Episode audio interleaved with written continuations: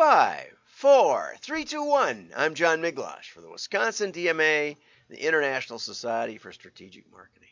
Uh, this is Rob Gronkowski, uh, many times Super Bowl winner, and he's trying to buy some insurance. USA, this is Stephanie. Hi, this is uh, Robert. I'd like to get up to 30% off my auto insurance with Safe Pilot. I can help you with that. What's your member number? Uh, 87. It should be between 5 and 12 digits. Ah, busted. This is Super Bowl champion Rob Gronkowski. I'm not a member. Mr. Gronkowski, USAA is for the military community and their families. That's what makes us special. Oh, but I'm special. USAA. I'm It's special. still only he is special. and once again, he had a big part to play in the uh, Super Bowl win. The guy's just amazing when it counts, you know, when the chips are down. But he can't get the USAA, and I think that's a great, what a great exclusivity claim. And they even they even uh, put in a little feature about Safe Pilot. I don't know what Safe Pilot is. Um, I guess it's uh, you know one of those things that measures the accelerometer, measures the how how how many times you skid your car on a curve or something. Uh, but anyway, I just really like I like Gronk and I like the USAA, even though I'm not a member either. Man, oh man, I'm looking really fuzzy. Well, worst case, we'll upload this because I'm recording it as we go. And so it'll look fine that way. Let's see if we can get to the real news. Ding. And while we're waiting for the real news, notice I put a sparkly new banner ad up here for the next week's uh, next week's January kickoff. We're going to have Scott Engelhaus come and tell us a little more about data, hygiene and how it helps uh, save people. He was telling me the other day that he had a he had a client that saved a million dollars uh, just from data hygiene, um, and he, he had some bigger stories than that, but that's the one I remember. Um, now they mail a lot of mail, so it's not just data hygiene, but um, anyway, it'll be at two o'clock on Tuesday. Uh, 25th, I think that is, and uh, we've gotten a lot of registrations. I've been kind of shocked. It's like people are looking for the WDMA mail emails or whatever. Uh, whatever reason, I haven't promoted it as much because, you know, because you'll be lucky to get in. Uh, it's so it, it's so highly uh, attended, and we have so much fun. So, unlike every other association in the country, and especially every other direct marketing one, we are growing and having good a good time. Okay, so let's look at this one. Canon, uh, when you you know if you've ever used the cheap third-party uh, toner cartridges, you know my HP right here. The, the toner cartridges are 80 bucks or something for the official HP ones. And I buy the recycled ones that are refilled with the same kind of toner. They seem to work fine. I've been using it forever and ever, like decades. Um, but I, on some computers, notably Windows 10, I get these warnings that say, if you use this toner, you're going to go straight to hell, or something like that, which I ignore because you know I have my own theology. But uh, Canon is saying that same thing to its owners. Uh, apparently, it's been shipping the toner cartridges without the little chip, just like the third-party knockoff ca- toner cartridges that are eight dollars. You know, they're like ten percent as ex- expensive. I mean, they're just it's just not even. You know, you wonder what's going on when something is is almost ten times more expensive because it's got the name brand on it. Uh, it's been the chips. But anyway, so uh, you can also sometimes download old firmware for the uh, for the printer, and I've done all of those things, and it runs runs great right now. Don't touch it. okay, so Canon is selling the cartridges without the chips because there weren't any chips, and uh, users are being warned about terrible m- malfunctions that are possible. Uh, it's like Y2K. Your printer could shut down the whole universe if you don't have that chip. So just ignore it. Canon is also being sued over its all in one printers, which allegedly refuse to let users scan or fax if the ink cartridge is low or empty. We used to have a postage meter that was like that. You know, I can understand that if the if the postage meter is printing illegibly light ink indicias, then you'd be paying for printing, you'd be paying for postage and not and when it gets to the mailbox to the post office it would be rejected. So in order to avoid that, they would stop way, way before. But the trouble is that you know you were supposed to be able to use a modem and reload the money into the machine, but there wasn't money. It was a cartridge, and it would take you three or four or five or six or ten days to get one. And uh, and even if you kept an extra on hand, if it if it weren't empty, it could also be older. And so instead of looking at the indicia and saying, no, this looks fine, let's keep going, let's override this, it would just shut down. And then you'd have to go to the post office with money and get stamps. And so we we hated it. Keurig once tried to do the same thing with its coffee pods, and customers hated it. Guess what? Customers hate all of these things. Customers hate the nanny state, babysitting, that I don't think I don't know that my toner is low. You think I can't figure it out when I can't read the copiers coming out? Oh my. Anyway, on another note, few consumers think brands know them well.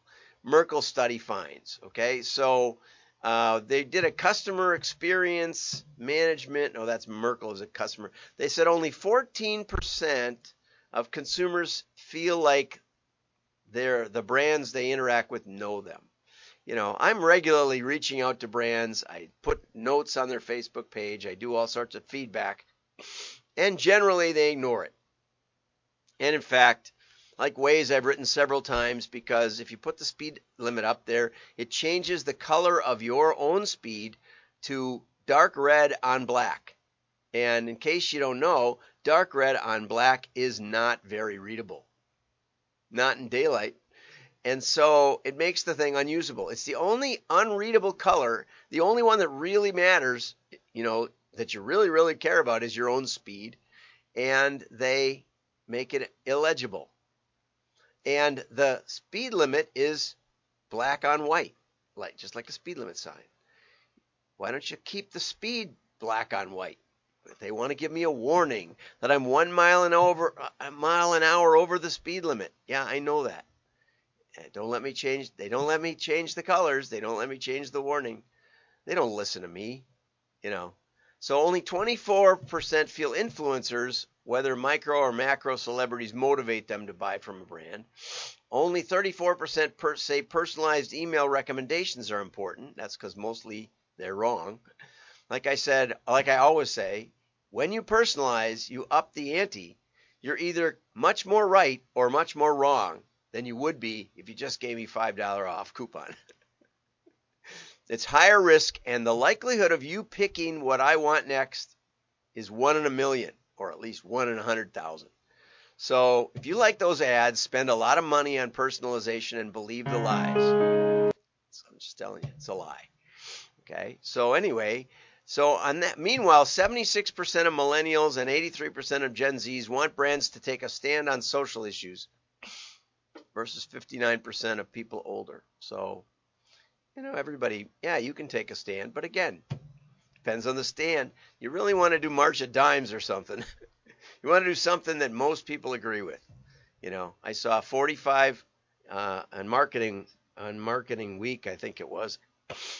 Uh, 40, 450 scientists, including Michael Mann, who's been completely discredited. I can't believe that Penn State keeps him on when he's basically a fraud. A fraud. you know, with the hide the hide the decline, the hockey stick, all that stuff. The the the statistical techniques were completely fraudulent, and yet uh, it made the cover of the IPCC report a couple a couple issues back. Now they don't. Now it's all been taken out because it's fraud. So those guys, the fraudsters, are trying to silence. Uh, misinformation, climate misinformation. They should shut up first. That would be a great strategy. But you know, they don't have the high ground anymore. Their models don't work, and it's freezing today, down below zero. so uh, let's go on. Okay, so here's a new bill that would outlaw most forms of behavioral targeting. And it's three Democrats, and you know that's fascinating. I mean, unlike most of these of these privacy laws that are being proposed, unlike most of them, they are um, unlike most of them, they are not giving consumers an opt out. They're not giving uh, you a way to, you know, cleanse your data or whatever like that. They're basically saying we're not going to allow the surveillance advertising business model. Wow, that's something.